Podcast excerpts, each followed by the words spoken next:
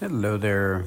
My name is Brad. We are Grace Teaching today. And remember about Quality of Life Grace Teaching Ministries. My wife and I welcome you to our page for free Grace Teaching encouragement. May, the month of May, is Mental Health Awareness Month. And that's what we're talking about today. This is part two. Remember, anxiety is an emotion characterized by an unpleasant state of inner turmoil.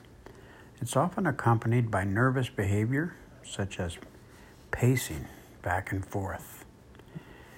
Today's anxiety disorders are very common, are their most common they're the most common mental illness in the United States alone, affecting almost one in five people. From the WHO organization, globally, the World Health Organization say that almost 300 million people have anxiety disorder. I don't know about you guys, but before Christ, I had anxiety. And I used to shake for no reason at all. Anxiety means I'm concerned about a circumstance. a lot of times, that's out of my control. There's events that happen in our life that we have no control over. And it can bring anxiety in our lives.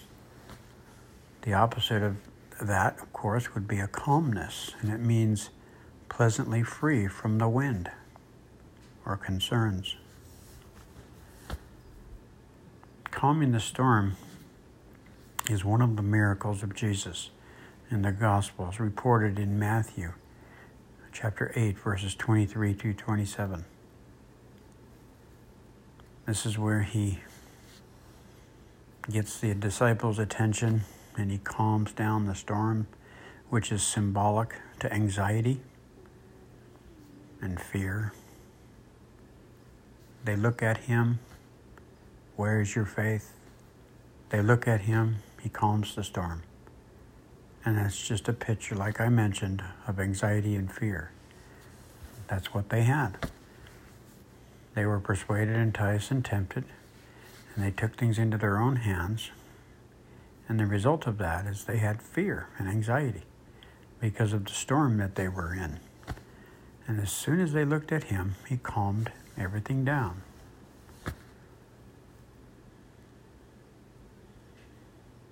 The problem is the disciples in this story, their thoughts were on the storm. That's why they were so anxious. Their emotions were undone. See, where the mind goes, the emotions travel. If our minds are on a, a circumstance or a situation that we have no control over, our emotions will travel there and that will bring anxiety in our lives.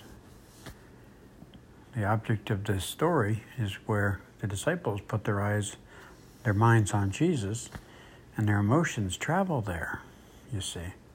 Jesus calmed the storm, and he can calm the storm in your life if you suffer with mental health issues. See, in order to in order to not be anxious, we have to change our way of thinking. You know, John 16 33, Jesus said, In me is peace. In this world, you're going to have trouble. There'll be plenty of reasons in this world to be anxious, to be worried, to be fear, fearful. But he says, In me is peace. John 14, 27, he promised this. He says, Peace I leave with you, peace I give to you, not as the world gives. Don't let your hearts be troubled. Apostle Paul even said, Christ himself is our peace. Other words for calm or calmness is a peaceful to be peaceful and still. Okay?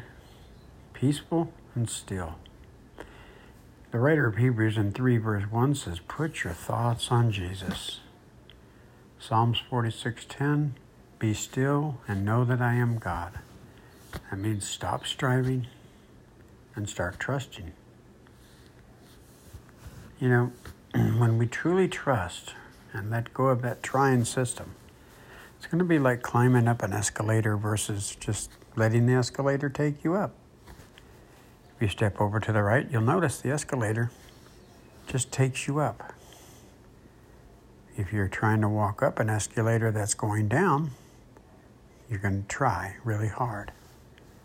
And it's very difficult. so when we let go and trust, that's when it gets easier. That's grace. The peace of God is available when we change our way of thinking from our anxiety to the peace of God. The Apostle Paul, Philippians 4, verses 6 through 7. Do not be anxious about anything, but in every situation, by prayer and petition with thanksgiving, present your requests to God, and the peace of God, which transcends all understanding, will guard your hearts and your minds in Christ Jesus. So the first thing he says there is don't be anxious. Well, how is that possible? Pray.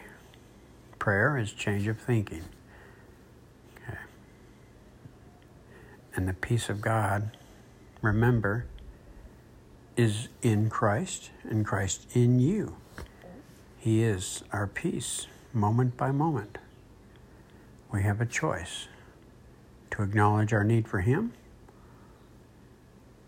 to change our way of thinking, or to stay over there on a circumstance that I have no control over. Remember, the mind goes where the mind goes, the emotions travel. So when our minds are on Christ in the moment, there's peace in our emotions. If our mind is on the circumstance that's out of our control, then our emotions will be there as well. And that's what brings anxiety. So let's have a change of thinking today and shift over to Christ and say, Lord Jesus, you are my peace. I rest in you. God bless.